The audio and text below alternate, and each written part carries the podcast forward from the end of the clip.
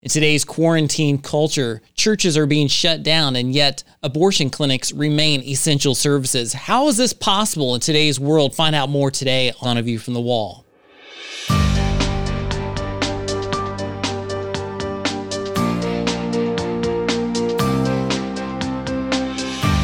Join I Am a Watchman Ministries managing editor Joe Kerr with co host Dylan Burrows bringing you a fascinating discussion regarding the importance of Bible prophecy and Christian living today as it relates to our responsibility as believers to be watchmen. This is A View from the Wall. Welcome to A View from the Wall. This is Dylan Burrows along with Joseph Kerr, and today we have a very special guest, Abby Johnson. All Abby Johnson ever wanted to do was help women. As one of the youngest Planned Parenthood clinic directors in the nation, she was involved in upwards of 22,000 abortions and counseled countless women about their reproductive choices. Her passion surrounding a woman's right to choose even led her to become a spokesperson for Planned Parenthood, fighting to enact legislation for the cause she so deeply believed in. Until one day she saw something that changed everything, leading Abby Johnson to join her former enemies at 40 Days for Life and become one of the most ardent pro life speakers in America. Her story is included in the book Unplanned, which inspired the film Unplanned. And we're proud to have her with us today. Abby Johnson, welcome to A View from the Wall. Hi, thanks for having me. Well, it's our honor to have you with us. And there's so much going on in our culture right now. But one interesting thing that we've seen in the news is that churches have essentially been shut down. But at the same time, there are many states where the abortion industry continues to operate. Tell us a little bit about what you're seeing. Well, um, you know, there was a time in, within the past month where several states had actually shut down abortion clinics in their state, um, saying that abortion was a non essential service. Uh, we certainly saw, you know, many abortions canceled. Uh, we saw many lives being saved because of that, which was, you know, uh, amazing. That was an amazing success yes. for the pro life movement and for those for those babies whose lives were saved and, and for their mothers who would never know the pain of of abortion. Um, but of course, that you know fired up the abortion base um, groups like Planned Parenthood and and NARAL. You know, really, I you know in in really the the twenty years that I've been working on one side or the other of, of the abortion movement, um, I, I can't think of a time where the abortion industry has been so frenzied right. to provide abortion. It, it has been uh, really insane to watch. I mean, they, I, I believe they are seeing truly, uh, for the first time in 20 years, they are seeing uh, how just how close just how desperate, or how, I mean, really just how close they are to losing their grip on legalized abortion. And I think their desperation is showing, and, and they really have truly become frenzied during this time.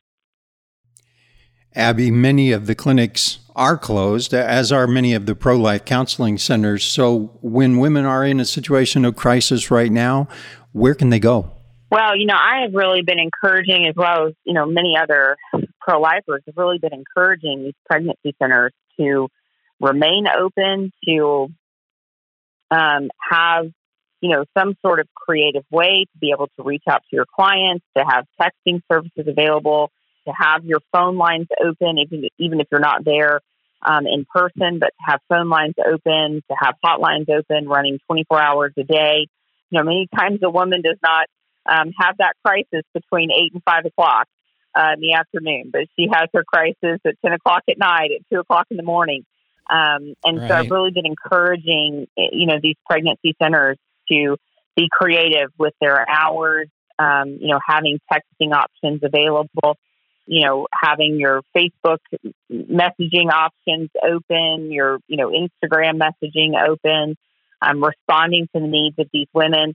There are um, pregnancy centers that are, you know, they have little shelves outside. So they're meeting the needs of their women. The you know, with the resources, the the women are calling in and saying, you know, this is what I need. I need a couple onesies. I need you know diapers. I need this many diapers. I need some packages of wipes. I need formula.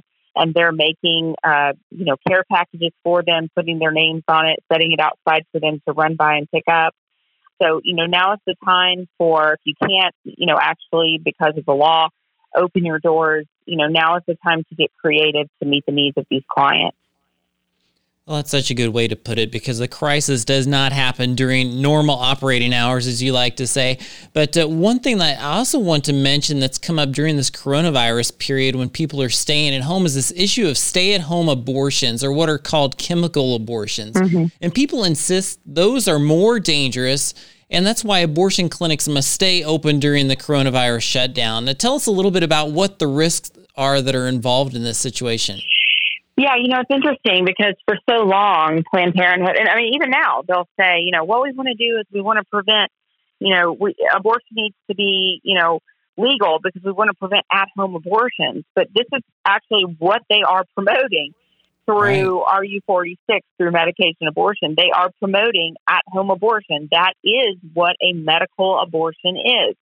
Um, that's what the pill abortion is. You are taking uh, a pill uh, in the clinic, you are uh, taking a pill through mail order now, is how they're doing it uh, in some places. And then you are taking a series of pills at home and you are aborting your baby at home. You are essentially um, going through the labor process. You are cramping. You are having um, labor type of cramps at home. You are bleeding. You are passing clots. You are passing your baby at home. You are um, passing your baby into a toilet, and then you are having to make the decision to flush your baby down the toilet. Um, this is a very intense, uh, both physically and emotional process, and it's it's terribly unsafe. It is significantly more unsafe than a surgical abortion both carry um, a lot of risk physically and certainly emotionally.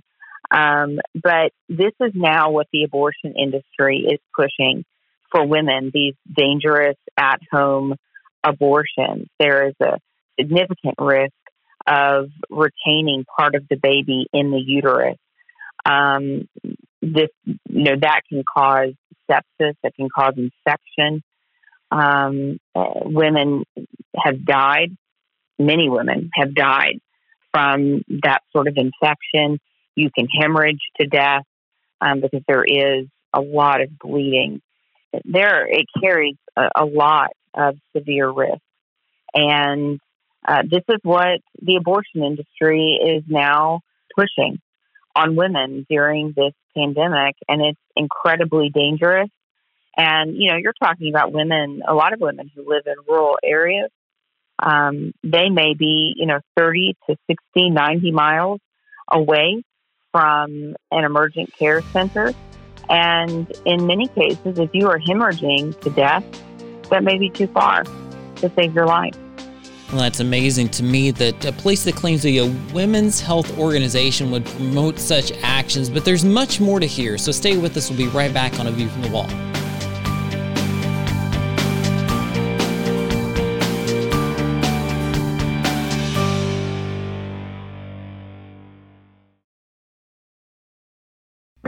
From I Am a Watchman Ministries, here's today's I Am a Watchman Minute. Amos had no formal training, but was called by God to be a powerful prophet. But when Amos shared God's message, which the priest above all should have embraced, he was attacked. The priest accused Amos of things that were not true. Amos was falsely accused, harshly questioned, even threatened, but he remained faithful. Could you? The enemy hoped Amos could be intimidated into silence, or that threats would lead Amos to compromise his message, but Amos remained faithful. Would you? Amos's faith was tested. Yours will be too. So expect the enemy to attack. Keep your armor on, stay in the word, and be fervent in prayer. Let the I'm a Watchman ministry help you on this journey. Be bold, be faithful Be a watchman. I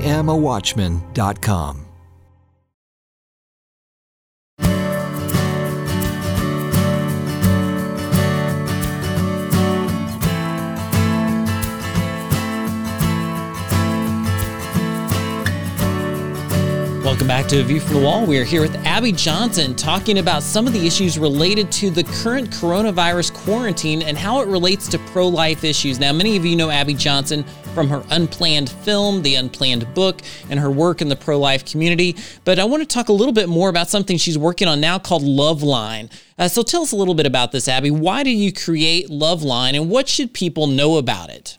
Yeah, so, you know, pregnancy centers have been doing a fantastic job. I mean, there's over 2,500 pregnancy centers across the country.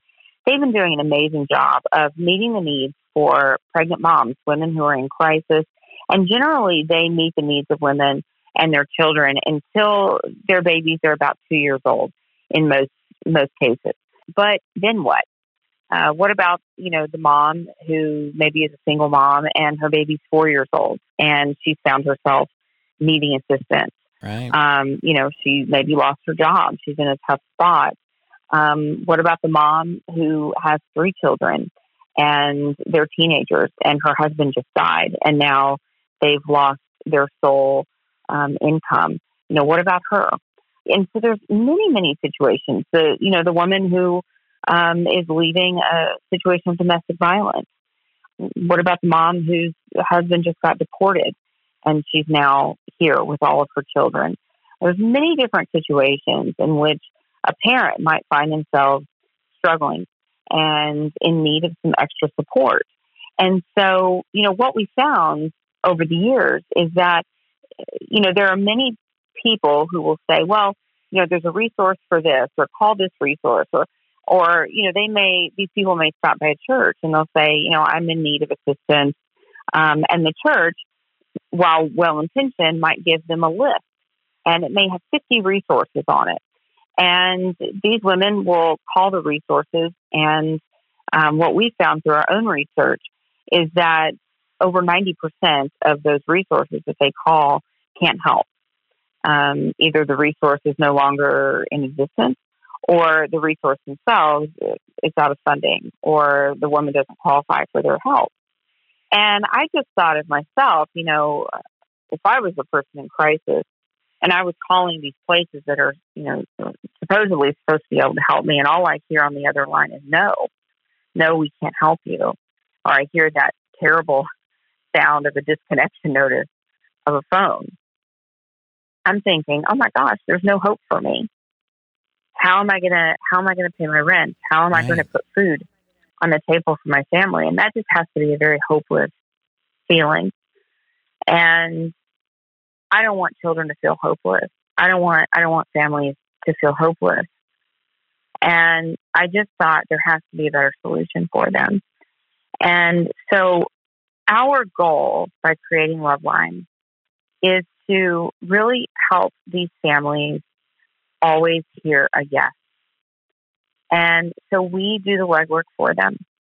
We make the phone calls, we help provide the resources, and we help them get on their feet so that they're no longer in crisis and so that they can move forward, um, feeling empowered. And then uh, we help them become a productive member of their community so that they can then pay it forward um, with another family in their community that may be in crisis so that they can help empower another family um, who may need a hand up, um, who may need some of the resources that they use themselves. So, um, you know, it's really about not just empowering one family, but really trying to empower communities and to strengthen communities. And um, we want to get people plugged into their local churches. Um, we want to raise up the church, so and, and raise up people in within the churches to sort of look from outside our church walls and to bring people into the church so that, you know, really the community knows about Christ and knows about what the church can offer them as well. Abby, I love your heart, and it shows in everything that you've done from rescuing babies before birth to what you're doing with Loveline, where you're caring for those moms who made that difficult decision and have a child and maybe several. Um, I also love what you're doing for workers who were in the same situation you were in, who worked at an abortion clinic or maybe still do, mm-hmm. and that you are working to get that message of hope and forgiveness and a little bit of your story and encourage them to make a, a, difficult decision too. Your heart shows in all of those things. Thank you so much for that kind of approach and that you care about people. It's more than just that one moment on the sidewalk in front of an abortion clinic. Well, thanks. I mean, that's, you know, I was talking to my daughter about this last night. I mean, you know, she's 13 and, you know, sometimes, you know, truly being pro life is, um, it's hard and it inconveniences our life, you know, and, um, it can be difficult to really accompany someone on their journey. Yes. But if we tell someone that, you know, we're going to help them, that we're going to be there for them, if we tell a mom, like, look, if, you know, if you'll choose life, if you don't abort that baby, you know, I'm going to help you, then we better be there to help her every step of the way. We better put her in contact with people who will help her, who will be on that journey with her. And sometimes it's hard and it's messy. But that's what it is to truly be pro life. It's not just about saving the baby, it's about accompanying people. And that's who we really have to be in this movement. And it's not just until that baby's born. It's you know, it's really a holistic view because being pro life is really about growing a family and growing a family in love and growing a family toward Christ. That's such a good way to put it. To building a family in the pro life movement. And loveline.com does that. If you haven't caught that yet or haven't been there yet, write that down. Check that out. Loveline.com. And when we come back, we'll talk more with Abby right after this on A View from the Wall.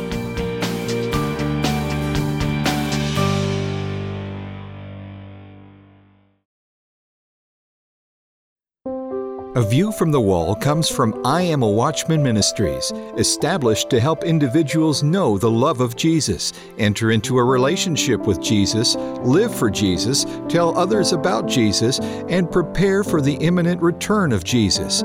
We want to inspire the body to live a life of meaning and purpose. And at the coming judgment, hear the Lord say, Well done, my good and faithful servant. The wise will strive to live well, so that they can finish well. The prudent will work to be aware of what God has done and what prophecy notes He will do in the days to come. In support of these goals, the I Am a Watchman ministry is happy to make available at no cost a wealth of discipleship, prophecy, and spiritual growth resources for those who desire to learn and those who are called to lead. Find out more by visiting our website, iamawatchman.com. That's iamawatchman.com.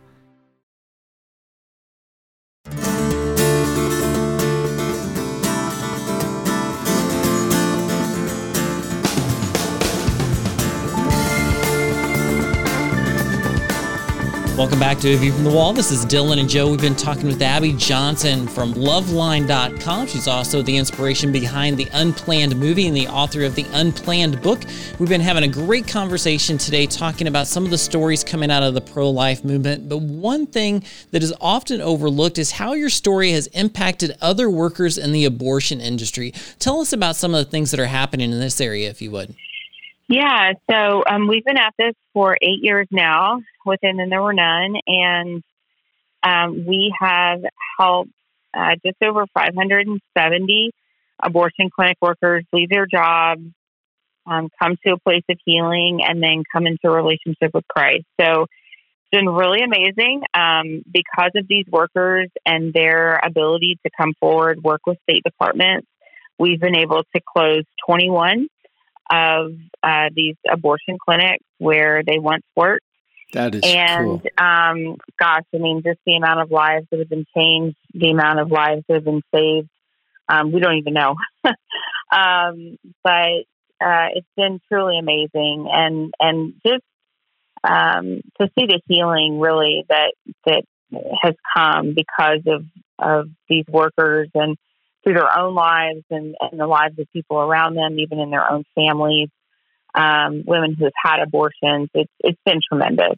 I want people to understand this. This used to be your job. You used to be on the other side, so to speak, where you were working in this kind of an environment, and now you're changed to the other side where you're the one helping the workers on the inside to escape from this movement. Tell us how that makes you feel uh, going from one side to the other and the transformation that's taken place. I mean, it's really it's really beautiful, and it just shows. You know, the Bible talks about how God can can use anything for His glory, and um, yes. that I've certainly seen that in in my life and, um, you know, he's using all of our stories, all of our testimonies um, for good. And, um, gosh, I mean, I, you know, I believe that God loves a good conversion story. Uh, we see that all over the Bible. Uh, you know, Paul and King David, and um, you know, he can use any and all of us, and um, it's it's really amazing just to see what he can do and and what he's doing with with these women and men um, who are who are brave enough to come forward and to say, you know, I'm I just realized that everything I believed is a lie, and that's a huge step. I mean, because nobody likes to admit when they're wrong, but to admit that what you believed so deeply, what was really at your core, uh, was wrong, and to walk away from that. I mean, it's just it's beautiful to see and and to um, to watch someone just be that humble. Um, it's really amazing. And you know, sometimes people will say, "Gosh, you know, what's that like?" A lot of times, I'm on the phone with them as they walk out of their clinic for the last time, and people will say, "Abby, what's that like?" You know, to be on the phone with them in that last, you know, in that moment where they they walk out for the last time, and I tell them like it's it's like being on the phone when a miracle is happening because yes. that's that's really what it is. I mean, it's like witnessing a miracle. Abby, we like to conclude each program with a word of encouragement and challenge to those people on the front lines. That's a term we hear a lot more right now. We call them watchmen and watchwomen. They interpret today's headlines in light of the Bible, what the Bible says specifically about Bible prophecy in last days. Abortion, of course, is one of many issues they're watching and warning about. What's the challenge for them? So, my challenge is to be encouraged, but to get active, you know, to not be complacent, to not think that abortion is someone else's issue to fight, that this is your issue to fight that we can't just sit around and say, well, I'm, I'm going to pray and that's going to be my contribution because our prayer life, if we're really serious about our prayer life, it should spur us to action. And God calls us to pray and act. And there are children being killed, about 2,400 of them, innocent children being killed every day in the name of choice that should spur us to act. We have to do something. I mean, if if you could see them being killed, if we could see the way that they are violently killed every day, if we could see it on the TV, if we could see it in the news, there's no way we could just sit here and say, well, I'll let somebody else take care of it. We would be doing something about it. And that is my call to you today.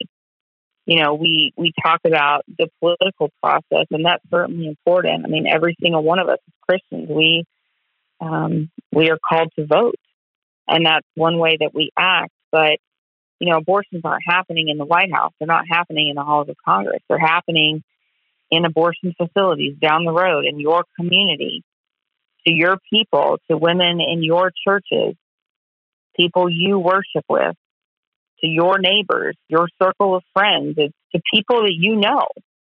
We must be there. We must go and pray outside of these clinics. We must be volunteering in these pregnancy centers. We have to be the people on the front lines because if it's not us, then who will it be? And so I encourage you to get active in the fight if you're not already. I encourage you to find out how you can be the feet on the ground in your local community to help end abortion. That's so well said. And you said many things there. I want to recap a couple of them. One is we need to continue to pray for those involved in the pro life movement, for those lives being saved in the pro life movement. And as she mentioned, it's not someone else's job to do. We all have a role to play. If you want to find out more about Abby Johnson and her work, please go to loveline.com. You can also find out more about the film and the book at unplannedfilm.com. And Abby, we appreciate so much the work you are doing. And thank you today for being with us on A View from the Wall. Thank you so much. Thanks for having me. And of course, we'd like to encourage you to go to our website as well at iamawatchman.com. Iamawatchman.com. You can get tons of resources on Bible prophecy, on spiritual growth, on Christian worldview. We'd love to help you any way we can. So reach out to us there. Thanks again for being with us here on A View from the Wall. We'll be with you next time. A View from the Wall, in association with I Am a Watchman Ministries, exists to equip a worldwide audience with biblical truth, sharing it with others, and being prepared for Christ's imminent return. The team seeks to encourage, inspire, and equip watchmen for such a time as this. For information about the ministry and upcoming events, visit iamawatchman.com. A View from the Wall is made possible by the team of dedicated pastors, editors, and the many contributors of I Am a Watchman Ministries. To support our efforts, give online at iamawatchman.com and click on the donate button. Thanks for listening and join us again next time on A View from the Wall.